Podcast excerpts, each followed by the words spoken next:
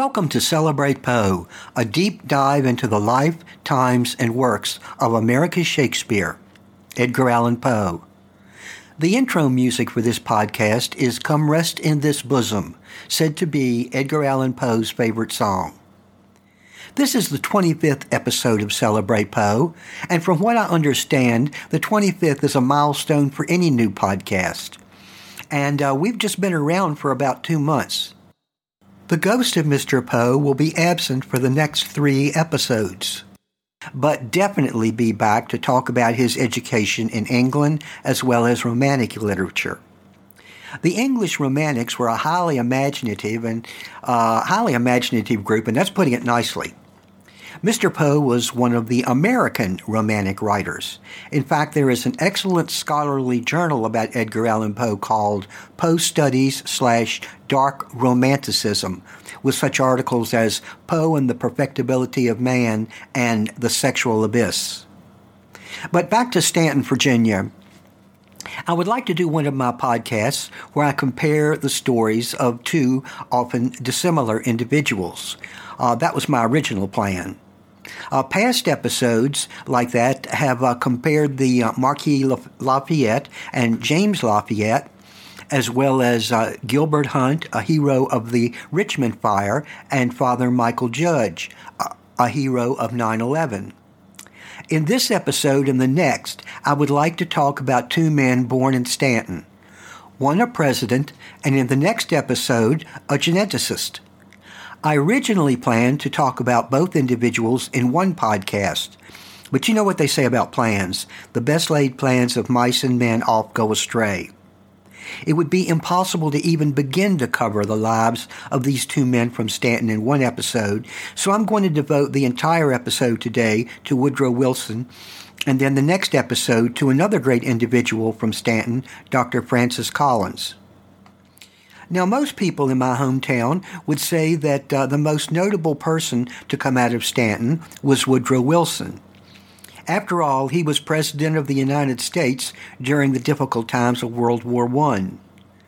Woodrow Wilson is often rated as one of our best presidents. He is given high marks by both liberals and conservatives. And while there's no question about him being a great president, some scholars claim he did have racial views that would be highly accept- unacceptable today.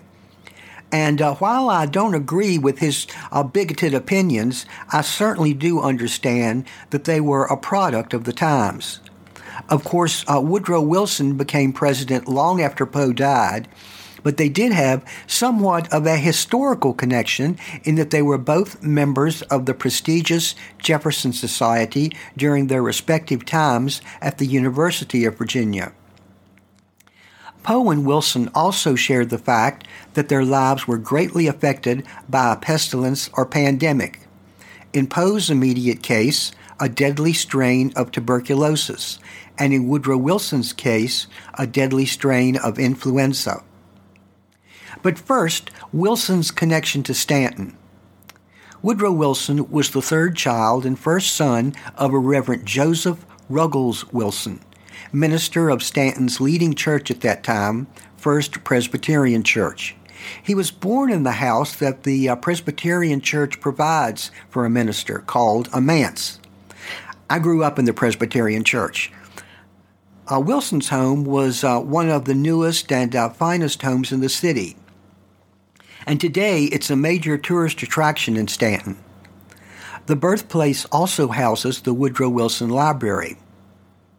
Wilson later attended Davidson College in North Carolina, but transferred to the College of New Jersey, now Princeton University.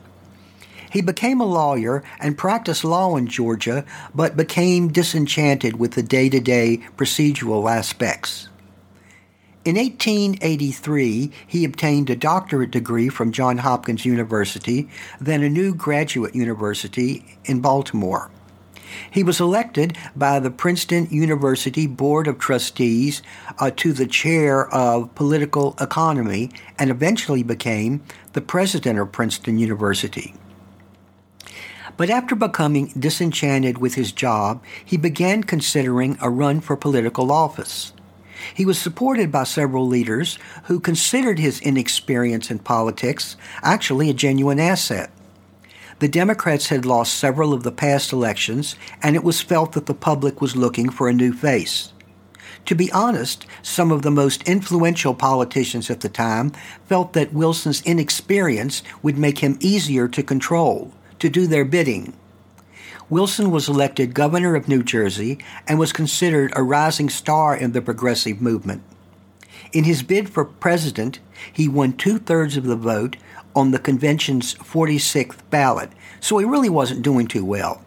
But he won the election and was nominated without opposition in his successful bid for a second term. Now, in the midst of President Wilson's second term, a pandemic was beginning that would eventually kill more people than all of World War I.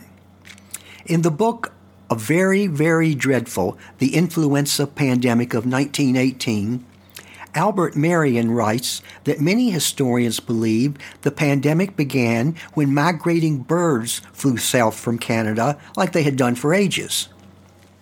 A duck probably dropped virus tainted feces into a pig wallow near Fort Riley, Kansas.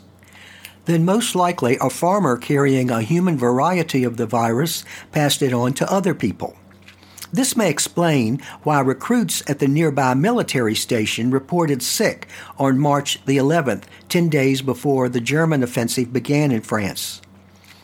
Then, when troops from Fort Riley moved to other camps for additional training or joined units bound for France, they brought the infection with them. Uh, that's the story that I've heard the most regarding the method of origin for the influenza of 1918. And still, other historians believe uh, that it was just a coincidence that the first wave of the pandemic struck just as American troops arrived. They point to the village of Etaples in France as the most likely place of origin.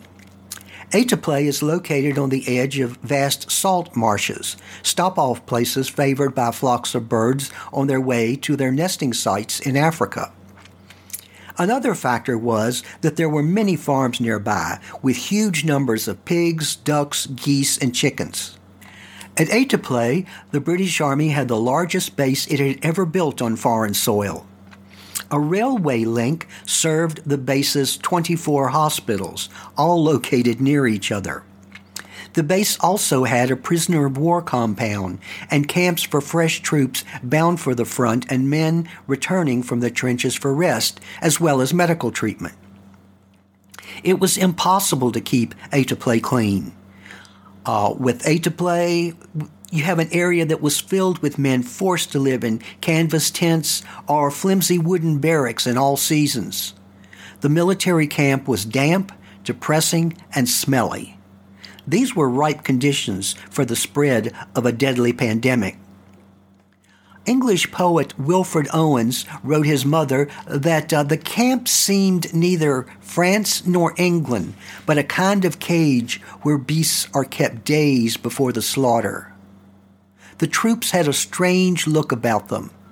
Owen noted that it was not despair or terror, it was more terrible than terror, for it was a blindfold look and without expression, like a dead rabbit's. The camp housed more than 100,000 men, a large proportion of them ill and infectious. Talk about a super spreader environment. Now, even with all the horrors of COVID 19 we have today and the effects on our lives, it is hard for us to completely understand the scale of the 1918 influenza, also referred to as the Spanish flu. Influenza is often called the Spanish flu not because Spain had anything to do with the disease. It was just that the governments of other countries wanted to minimize the disease. Sound familiar? And because Spain was neutral during World War I, uh, it didn't have wartime censorship on its newspapers. It went ahead and reported on the disease's existence. The other newspapers were not allowed to report on anything that might be perceived as hurting the war effort of World War I, even though more people, as I said, died from influenza than the war itself. After the first case was reported in Kansas and quickly killed thousands of people, reported cases of influenza fell off during the summer of 1918. And I'm going to refer to the disease as influenza here on out, not Spanish flu. It was assumed by many that the disease had run its course, but it was only the calm before the storm. Sometime in the fall, a mutated strain of the virus emerged that had the power to kill a perfectly healthy young individual within 24 hours of showing any infection. Now that's scary. That fall, military ships departed the English port city of Plymouth carrying troops unknowingly infected with this new, far deadlier strain of the Spanish flu. Or again, I should say influenza. Uh, as these ships arrived in such places as France and Boston, the second wave of the global pandemic began. John Barry, in The Great Influenza, the story of the deadliest pandemic in history, points out that the rapid movement of soldiers around the globe was one of the main reasons the disease was so widely spread. If a soldier became ill on a crowded ship, there was little that anyone could do.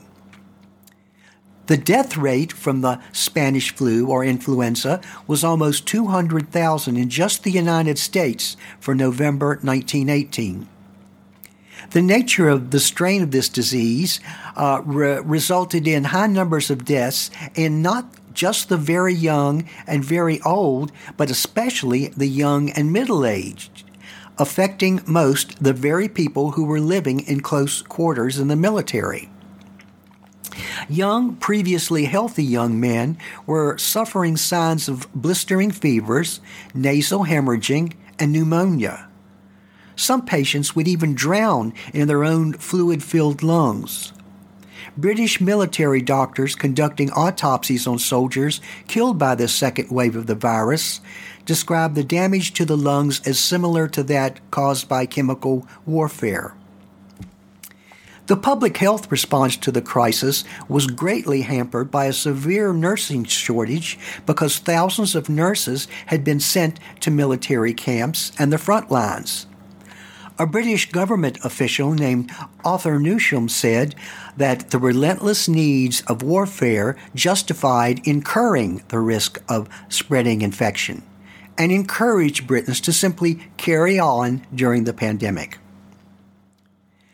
By December 1918, the second wave of the disease passed, and a third wave was found in Australia the next month.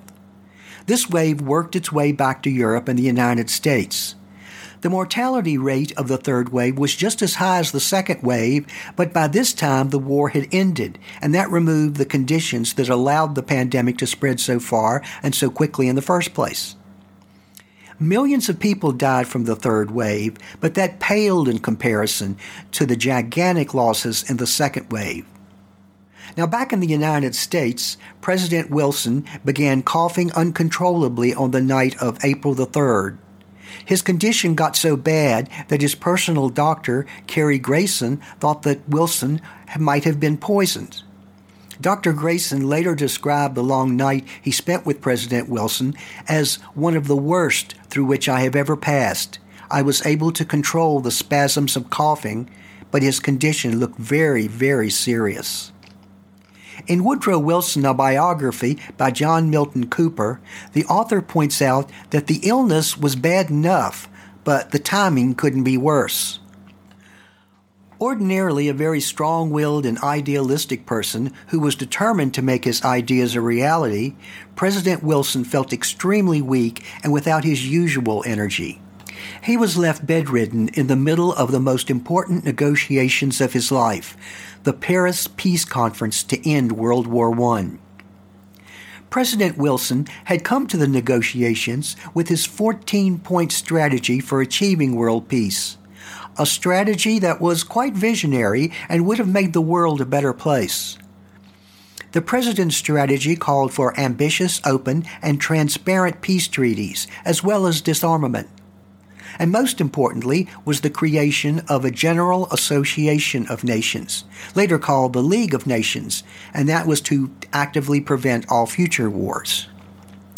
But uh, part parts of uh, Wilson's post-war plans were strongly opposed by the other chief powers at the Paris Peace Conference, namely France and Great Britain. The French Prime Minister demanded billions in reparation for the huge loss of French lives by the Germans, as well as the monumental loss of property. Germany, though, was in a really bad situation. President Wilson wanted to spare Germany such painful humiliation and focus on building up the League of Nations. So there were definite disagreements on how the nations should proceed. Then Wilson became ill and was in bed for five days with a 103 degree fever. His doctor lied to the press and said that it was nothing more than a bad cold. Now, a major problem with the pandemic of 1918 was that even if you survived the initial symptoms and burning fever, you still might experience neurological symptoms. John Barry writes that victims describe manifestations, psychotic delusions, and even visions that resulted from damage to the nervous system. He goes on to say that the most comprehensive study of the 1918 pandemic noted how common neurological disorders were. They were second only to the lung. It appears that Wilson did suffer from similar neurological problems during his problems with the flu at the Paris Peace Conference. He became paranoid, says Barry. Wilson thought that the French uh, had spies all around him. He was bizarrely obsessed with his furniture and his automobiles, and pretty much everyone around him noted it. Wilson's chief usher late, wrote, uh, wrote later that something queer was happening in the president's mind, and that one thing is certain he was never the same after this little spell of sickness. The British Prime Minister, Lloyd George, came to visit Wilson during his recuperation at the Hotel de Prince Murat and labeled Wilson's condition a nervous and spiritual breakdown in the middle of the heated Paris negotiations. When Wilson was finally well enough to rejoin the conference, he didn't even look like the man who had previously fought so hard for his principles. The flu had weakened both his body and his mind, and Wilson simply didn't have the strength or the will to stand his ground. Now, prior to his illness, Wilson had been adamant, insisting on the 14 points and self determination. All of a sudden, Wilson caved in on, on all 14 points, except the League of Nations. For Wilson's negotiation team in Paris and his supporters back home, the Treaty of Versailles, signed in June 1919, was a betrayal of everything Wilson had stood for and set the stage for more conflict and death on European soil. Now, William Bullitt, an assistant to the Department of State and a loyal Wilson attache at the Paris negotiations, immediately offered his resignation. I was one of the millions who trusted confidently and implicitly in your leadership and believed that you would take nothing less than a permanent play, a peace based on unselfish and unbiased justice, wrote Bullitt. But our government has consented now to deliver the suffering peoples of the world to new oppressions, subjections, dismemberments, and a new century of war. Historians agree that one of the chief causes of the rise of Adolf Hitler's Nazi Party was the humiliation and economic desperation suffered by the German people during the Treaty of Versailles. Many scholars believe that instead of safeguarding the world from future wars, the Treaty of Versailles helped pave the road to World War II. A case can be made that President Wilson's illness played a significant and disruptive role in the Paris peace negotiations. Barry said it certainly had a tremendous impact, bad decisions that eventually led to the death of millions of people. Returning to the United States, things only got worse for Wilson. First, Congress rejected American participation in the League of Nations, the last survey, surviving remnant of the 14 points, and then Wilson suffered a debilitating stroke from which he never fully recovered. Now, I would like to quote the comedian Trevor Noah in his video comparing COVID 19 to influenza. If you don't know, now you know segment of the daily social distancing show.